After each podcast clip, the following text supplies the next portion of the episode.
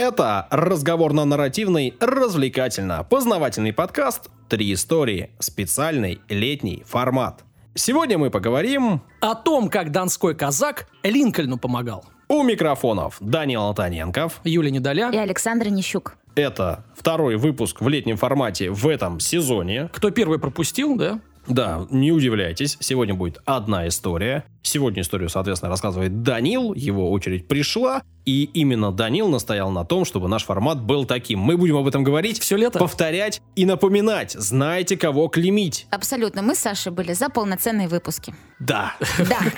На тебе. Ну- Получай. Нет, ну пожалуйста, пожалуйста. Я должен сказать, что всегда кто-то должен принимать правильные, но не популярные решения, которые собирает все камни, но потом его благодарят. Это буду я. Ты тот, кто берешь на себя ответственность. Абсолютно. М, Настоящий мужчина. Нет, нет, нет, ни в коем случае. Хватит болтать. Давай к истории отбивочку, пожалуйста. Рубрика «Комментарии». Неожиданно.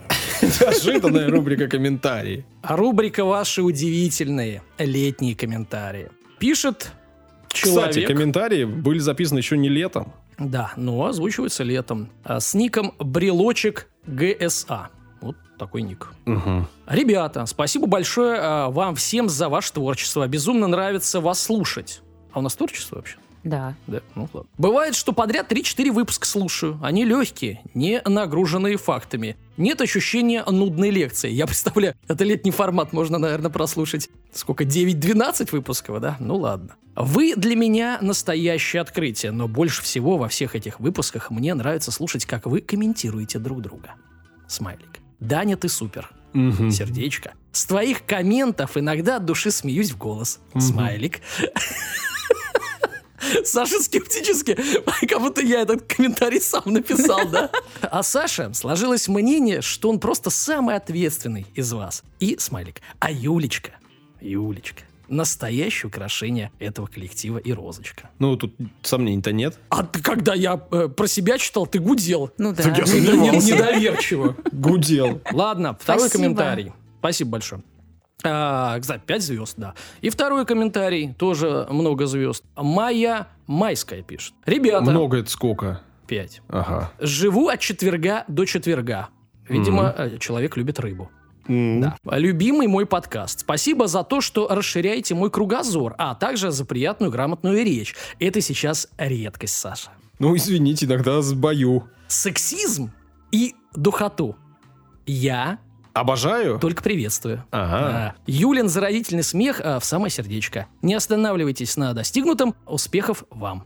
Вот. Спасибо, Майя. Спасибо. Да, очень приятно. И Дане, и мне, и Юле. Всем приятно. В этот раз даже не покритиковал нас никто. Марафон комплиментов. Мне нравится.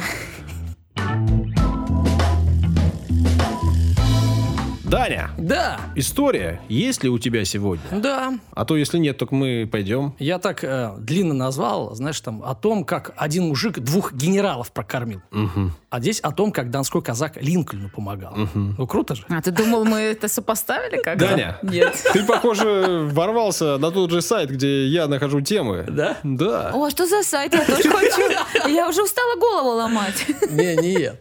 Название-то я сам придумывал. Так я понял просто, о чем он. А, Твой выпуск. Понял. Ну, отлично. Я нет. В общем, как началось-то? Началось с того, что смотрю я разбор Бэткомедиана А, на Ютьюбе. И там э, разбирается новый фильм Александра Абсолют Леневского. да. А, нападение на Рио Браво, по-моему, да? так Рио. называется? Рио, ну, Рио Браво. Ну, короче, нападение куда-то, вестерн типа. И оттуда узнал о неком Иване Васильевиче Турчанинове. Да. И я думаю, надо покопать. Что Как за это, Что человек? за такой человек э, в Америке, русский генерал? И, Саша, я буду рассказывать о нашем генерале в Америке. А Саша вздыхает. Э, Ты у него опять историю отжал, что У ли? него, у него там шесть страниц, он сказал, этих тем не убудет, не убудет. Надо немножко их уже подчищать, а то у него не будет столько страниц. Ладно, поехали о нем. Значит, э, в далеком 1822 году на Дону в семье казака по происхождению, отставного майора Василия Николаевича Турчининова родился сын Иван. Ну и э, никто тогда не мог и представить, что спустя 40 лет ему удастся заслужиться до генерала. И не в родной армии, а в иностранной. В принципе, в том, что очередной представитель э, этого старинного казачьего рода добьется славы, никто не сомневался, потому что род был воинский, и все мужчины воевали, служили и достигали больших высот. Например, Павел Турчининов дослужился э, в императорской армии русской до звания генерала-лейтенанта. И был ближайшим соратником Кутузова. Звание генерала-лейтенанта получил и еще один родственник Андрей Петрович Турчининов и тоже участвовал в войне э, с Наполеоном. То есть были у него предки генералы. Ну и понятно, что военная карьера была прописана и э, вот нашему герою э, Ивану. Ну, если он казак. Ну и да, и такие, не просто там какой-то рядовой, а вот будь здоров. Десять лет, 1832 год, он поступил в первый кадетский корпус в Питере. Затем в 1935 году перевелся в Новочеркасск, а, а, в войсковую классическую гимназию. В 1943 в возрасте 21 года получил военное образование в Михайловском артиллерийском училище. Ну и э, был распределен в императорскую гвардию и служил в лейб-гвардии Донской э, казачьей конно-артиллерийской батареи. То есть все пока хорошо. 48 год, то есть ему 26, следим за возрастом. Молодой офицер участвовал в подавлении народного восстания в Венгрии. В 52-м 30 лет. Иван Турчининов э, с серебряной медалью окончил Николаевскую академию генштаба, то есть это уже для высших званий и вошел в элиту русской императорской армии. Ну, сейчас так же. Ты сначала получаешь Конечно. образование выше, становишься офицером, а после этого, если ты хочешь да. уже становиться генералом, тебе нужно еще курсы пройти. Да. Он участвовал в Крымской войне 53-56 год, провел топографическую съемку Балтийского побережья, за что получил э, орден и был произведен в гвардейские полковники. Во, уже полковник. 56 год, ему 34 года, занимал должность начальника штаба корпуса уж в Польше. И казалось, что все отлично, и жизнь безоблачная. Ну, молодой полковник, да. уже там начальник корпуса. Да. И э, еще несколько лет, и уже все должен быть генералом у нас, в русской армии. Да. Но на нет, родине. Да, но нет. Он был не совсем обычным офицером. Кроме ну, военной карьеры, его интересовали вопросы будущего России, политика, взгляды всякие. Нехорошие? Ну, для, для императора сто процентов. Смотря для кого. А вы с какой целью интересуетесь? Ну, он находился чтобы вы понимали, в переписке с Герценом самим. А угу. Герцен это известный оппозиционер да. э, на тот момент. Для гвардейского полковника и в то время это как бы ну, опасно, в общем, было. Он критиковал крепостное право, ну, в переписках. Считал, что Россия должна пройти э, по пути вот демократизации, отменить крепостное право. В конечном итоге он понял, что, ну, с такими взглядами, видимо, уже какие-то звоночки и так далее, что ему нужно покинуть страну, что его могут арестовать. Видимо, уже кто-то донес о каких-то письмах, может, нет. Ну, и, наверное, были не просто взгляды, а какие-то действия. Ну, в общем, ну, минимум он переписывался, да, да и люди об этом знали. 56 год полковник Турчининов вместе с женой Надеждой покинул пределы Российской империи. Получается, уже он в качестве политического иммигранта из России прибыл в США. Здесь он сменил имя э, русского пол- полковника э, на, э, собственно, э, местное имя. Угадайте, какое? Иван это кто? Ну, есть же аналогии. Да, ну я не помню. Джон. Mm. Джон Иван. А он же Васильевич. Ага. Значит, а Василий Бейзил. Ну, да, я Бейзил. понял, да. Он получился Джон Бейзил Турчин. Угу. ну вот. А супруга очень просто Надин Турчин. Надежда. Ну и сначала э, Иван пытался, уже Джон, э, заняться фермерством. Фер, фермер Джон. Да, но прогорел все-таки он не... Опыта он вояка, не было. да, а не, а не фермер. Поступил в инженерное училище. Супруга получила медобразование. Побывав в роли американского студента, окончив училище, бывший русский полковник стал работать инженером на Иллинойской железной дороге.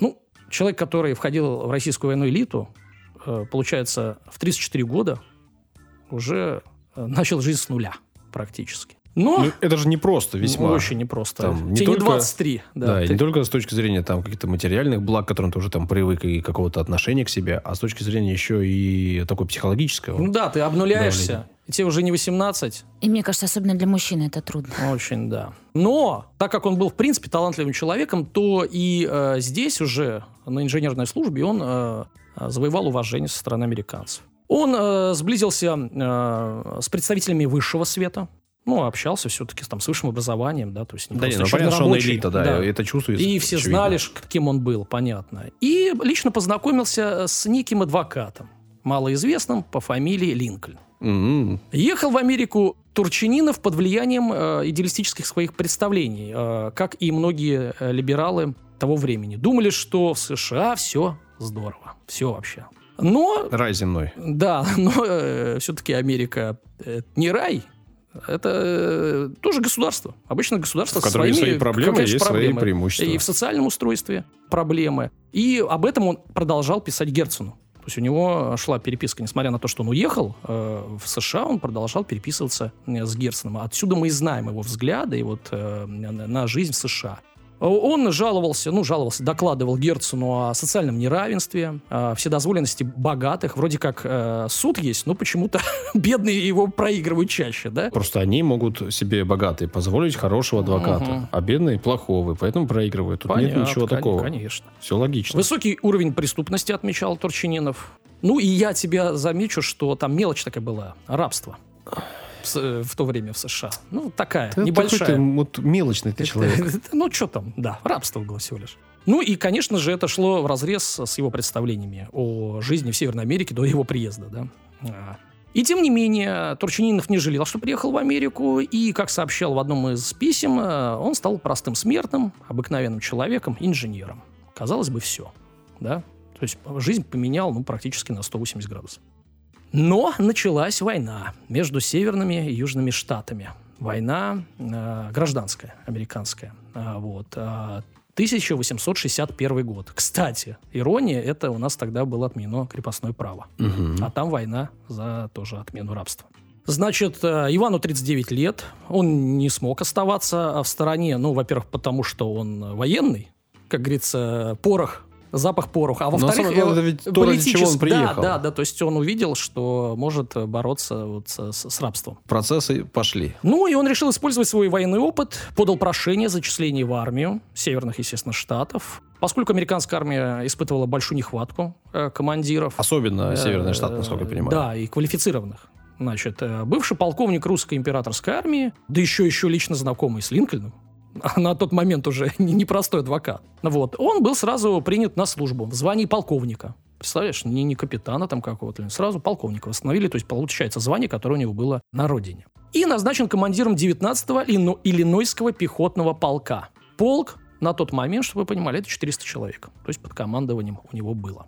Русскому иммигранту, получается, доверили целый американский полк. Солдатам и офицерам предстояло утвердить командира из двух кандидатов. У них так было. То есть им вот грант, вот... Выборы. Да, да, да. Ну, не, не из всех, а вот, вот два. Квалифицированный человек выбирайте, да? Ну, тоже, наверное, неплохо. А вот был грант и он. И выбор оказался личного состава в пользу нашего офицера. Полковника Улиса Гранта а, назначили командиром 21-го пехотного полка. И э, на военную службу была зачислена Надин в качестве, естественно, Медработника. э, ме- медр- ну, врача, да, военного. Под командованием полковника Турчина Иллинойский пехотный э, полк 19-й довольно быстро превратился в одну из самых боеспособных частей американской армии. Ну, человек повоевал. Он и в Крымской войне был, то есть он с опытом. Ну, я напомню, у него Михайловское артиллерийское училище и Академия Генштаба, на секундочку. Да, он сейчас самого детства учился. Да, таких военного. офицеров в, в американской армии вообще, в принципе, было немного, которые такой путь прошли. Он быстро установил у себя прекрасную дисциплину, э, наладил боевую подготовку, и э, солдаты души не чаяли, потому что он как бы знал, как с ними общаться. Как говорится, был строгим, но справедливым. Вскоре э, Турчин был э, назначен командиром уже бригады из четырех полков. Умножаете уже полторы тысячи человек э, в командовании. Вышестоящее командование первое время не могло нарадоваться. Ну, такой специалист работает. Но по мере роста своего влияния на личный состав, он начинал играть все более самостоятельную роль. Сами Умничать понимаете. начинал? Ну, своевольничать где-то. И сразу начались проблемы в отношениях полковника Турчина с более э, высокопоставленными чинами среди э, северян. Полк Турчина входил в состав Агайской армии, которой командовал генерал-майор Дон Карлос Бьюэлл. Надо отметить, что это американский офицер, э, один из немногих в рядах э, северян генералов-рабовладельцев. Вот не знаю, как это возможно, но, видимо, у него какие-то были э, э, свои причины воевать за северян, но у него свои рабы на тот момент были. Ну, может, он там был как бы в целом согласен, но... В общем, странная история. Почему? Нет. На самом деле, там же вопрос-то шел на- не про рабов, если честно, уже разбираться. Там- Промышленники против э, сельскохозяйственников, понятно. Ну, в общем, все равно генералов-рабовладельцев было не очень много. Но были, Они да. Были, были, но не очень. Ну и, э, естественно, этот э, Бьюэлл не видел ничего предсудительного в владении рабами. И э, серьезный конфликт произ- произошел с Турчином у него на этом фоне. Турчин, наоборот, придерживался, как мы уже понимаем, демократических убеждений. Он предоставлял убежище в своей э, бригаде э, неграм-рабам, которые убегали от рабовладельцев, и обращались к нему за защитой. Недовольные рабовладельцы из числа северян, которые тоже были, жаловались командованию, мол, смотрите, наши убежали и у Турчина тусят, ну-ка возвращай. Вот. Ну, а тот их не выдавал. Без приказа Турчин взял Нэшвилл, Хансвилл, а в городе Афины, это, Саш, не Греция, А я думал, мотнулся. М, Метнулся этим, как, кем там, зайчиком, да. Значит... э, Юля отвлеклась просто. Не очень интересная история. убаюкиваю. Юль, три истории, летний формат, одна история от меня. Ты так интересно рассказываешь, Я я, просто понял. хочу сидеть и слушать. Да-да-да. Договорились? Хорошо, я буду потише, чтобы не мешать тебе. Значит, Афины в штате Алабама. Ну и, в общем, э, взяв Афины, солдаты одного из подразделений нарушили дисциплину, совершили акты мародерства. Ну, вообще, у, юж- у южан э, в Южной армии э, ходили рассказы о диком казаке Джонни Турчине, которые солдаты, которые, э, которого грабили местное население. Но надо сказать, что, в принципе, и южные армии тоже там мародерствовали. То есть, ну, война война. Кто-то может ну, э, уследить, кто-то нет. Тут во- вопрос э, скорее дисциплины. Не бывает э, на войне порядка, прям уж Полного. такого идеального. Полного, и да. а рассказы об идеальном порядке это рассказы победителей о том, как у них все получилось.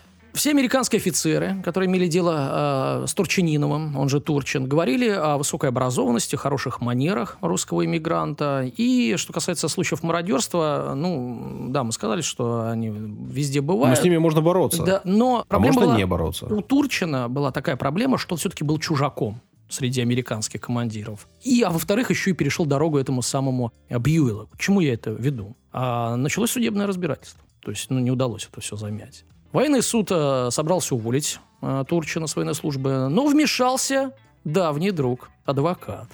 Авраам Линкольн, ну, в то время уже президент США. Он сделал ход конем, присвоил Турчину звание бригадного генерала, к тому же он э, и так уже э, руководил бригадой, но в звании полковника. Тут ему дали бригадного генерала. И, внимание, после этого Турчин оказался неприкосновенным для суда, так как присяжные, имевшие звание полковников, Не могли судить. судить генерала. Все.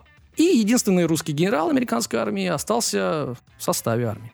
Одновременно Авраам Линкольн избавил Турчина от дальнейших проблем. Он отстранил генерала-майора вот этого Карлоса Бьюэлла от э, занимаемой должности. К этому времени э, Бьюэлла э, серьезно подозревали в сочувствии южанам. Ну еще бы, он рабовладелец. Ну и его убрали. Давай вернемся, чтобы там не было опять комментариев, что у нас э, какой-то непонятки. А, Это было единое государство. Они выбрали президента, и, насколько я понимаю, там в речи президента, в инаугурационной, как раз-таки прозвучало что-то про рабовладельчество. И южные штаты, которые рассчитывали на это и пользовались рабами очень сильно, объявили о своей э, независимости. И война началась из-за этого, из-за того, что те объявили о независимости. Да, Вот. и еще мы должны сказать, что мы осуждаем рабство, да, Саш? Как алкоголь. Только с 18 лет, ребят. Не рабство с 18, а алкоголь. Давай, продолжай, извини, не хотел. Ну, должен я соответствовать э, своему гордому имени. Это гордое имя. Тарквини гордый ты. Почитай про него, пожалуйста. От других постов Бьюэлл а, отказался и в 64 году вообще ушел в отставку с военной службы. Бригада Турчина, э, извините, Турчина, отличилась в боях при Чикамоге. Э, дело было так. Э, 19-20 сентября 63 года силы северян потерпели поражение от конфедератов и начали отступать. А вот с этим не мог смириться Турчин и э, возглавил контратаку своей бригады и прорвал линию обороны южан, оказался в тылу, там э, пошел по рейдам, как говорится, и пленил э, 300 солдат и офицеров и несколько артиллерийских орудий захватил. Атака была названа в честь бесстрашного генерала Турчинской атакой в тылу врага. Вот, Мгм. В Если кавычках. услышите термин, да. знайте. Турчинская атака в тылу врага это вот Это в учебниках вообще-то. Она отражена в американских учебниках э, по военной подготовке. Не наших учебников. Не наших, не наших, не наших. Но с нашим... Турчиным. Турчиным, да. Значит, повторно Турчин отличился в сражении при Чатануге. Он лично возглавил эту атаку своей бригады. И генерал Абсалом Бейерд, э, э, э, в, в чьей дивизии сражался э, Турчин, писал, цитата, «Я видел, как генерал Турчин прошел траншеи э, противника, два а, флага его, окруженные группой воодушевленных храбрецов, обогнали всех остальных и добрались до самой вершины». Конец цитаты. Личное мужество э, Турчина, самоотверженность жены, в общем, способствовали тому, что чита русских эмигрантов превратилась в настоящих любимцев американских военнослужащих. Турчин старался максимально беречь своих солдат и переживал после катастрофы 17 сентября 62 года, когда поезд, который перевозил личный состав его бригады, упал с моста в реку в Индиане, погибли 25 человек, один офицер, 114 получили ранения. И Турчин сокрушался, что это самые многочисленные потери его бригады э, разовые за все время боевых действий. То есть не на поле боя, а вот э, из-за этой катастрофы. Одновременно с как говорится, войной, да, и действиями на поле боя, он а, проводил и научную работу, написал труд обучения бригады, вот, который, вот этот труд, впоследствии был признан а, лучшим а, сочинением того времени. То есть научная деятельность. Ну, про военную службу. Да. Ну, э, и такие перегрузки сказались на здоровье, и э, 42 года его поразил сердечный приступ. И состояние здоровья после этого не позволяло Турчину оставаться в командной должности, и он должен был уйти в отставку. А, вернулся к гражданской жизни, обосновался в Чикаго, работал строительным инженером, а позже занялся торговлей недвижимости а, в Южном Иллинойсе. В 1973 году а, Турчин основал а, в Иллинойсе польскую колонию Радома или Радом, он по-разному произносит, куда стал приглашать польских иммигрантов. Находясь на гражданской службе, он писал работы по истории американской гражданской войны. С годами Иван, все же, а не Джон, стал тосковать по родине и даже написал письмо императору Александру II с просьбой разрешить э, вернуться в Российскую империю. Но ответ от российских властей был категоричен – отказать. Материальное положение э, Турчина и его супруги стало ухудшаться, и лишь благодаря активности его подчиненных, э, которые служили э, в этой турчинской бригаде, он как-то там, концы с концами сводил, потому что пенсия была небольшая, но сослуживцы ему помогали. А служи, сослуживцам уже много лет, они стали тоже занимать э, достаточно интересные должности, поэтому как-то вот ему помогали. Ну и в 1901 году э, Джону Турчину 79 лет, и он умирает в госпитале города Н в Иллинойсе.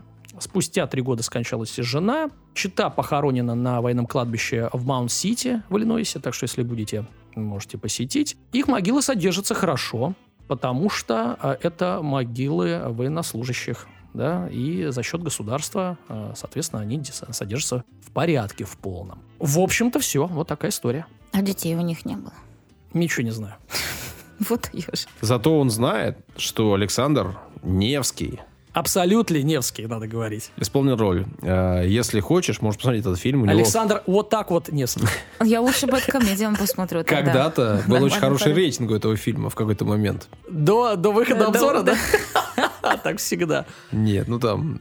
Ты не слышал эту историю? Нет, нет, нет. Ну, от- от Бэткомедиана побежали люди троллить э, Невского и Так. понаставили там просто высочайших оценок. А, И у понял. фильма был там просто бешеный рейтинг. Ну, смешно, смешно. Вот, Ага. так вот. Вот так вот. Три истории мы вам сегодня не рассказали в подкасте «Три истории». Сегодня мы вам рассказали одну историю, потому что у нас летний формат. На этом все на сегодня. Спасибо всем, кто послушал выпуск. Спасибо всем, кто будет слушать нас в следующий раз. Спасибо всем, кто пишет комментарии. Для нас это по-прежнему важно. Мы ваши комментарии не просто читаем в выпусках, но и читаем сами. Да, в выпусках мы читаем не все комментарии, но большую часть. А в жизни мы читаем все, обращаем на них внимание, обсуждаем их э, внутри, комментируем их внутри для себя. В своей голове. Делаем выводы, ребята. Делаем выводы. Учимся чему-то. Да, серьезно. Деньги нам закинуть тоже можно. Об этом мы тоже не забываем сказать. Спасибо всем, кто нас поддерживает. Нам деньги эти нужны. Ну, что скрывать. Э, Даже один выпуск с одной историей требует некоторого времени на производство. Спасибо, спасибо, спасибо всем, кто это понимает и осознает. Все, что хотел сказать, сказал. Теперь скажу пока-пока. Абсолютно до свидания. Обнимашки!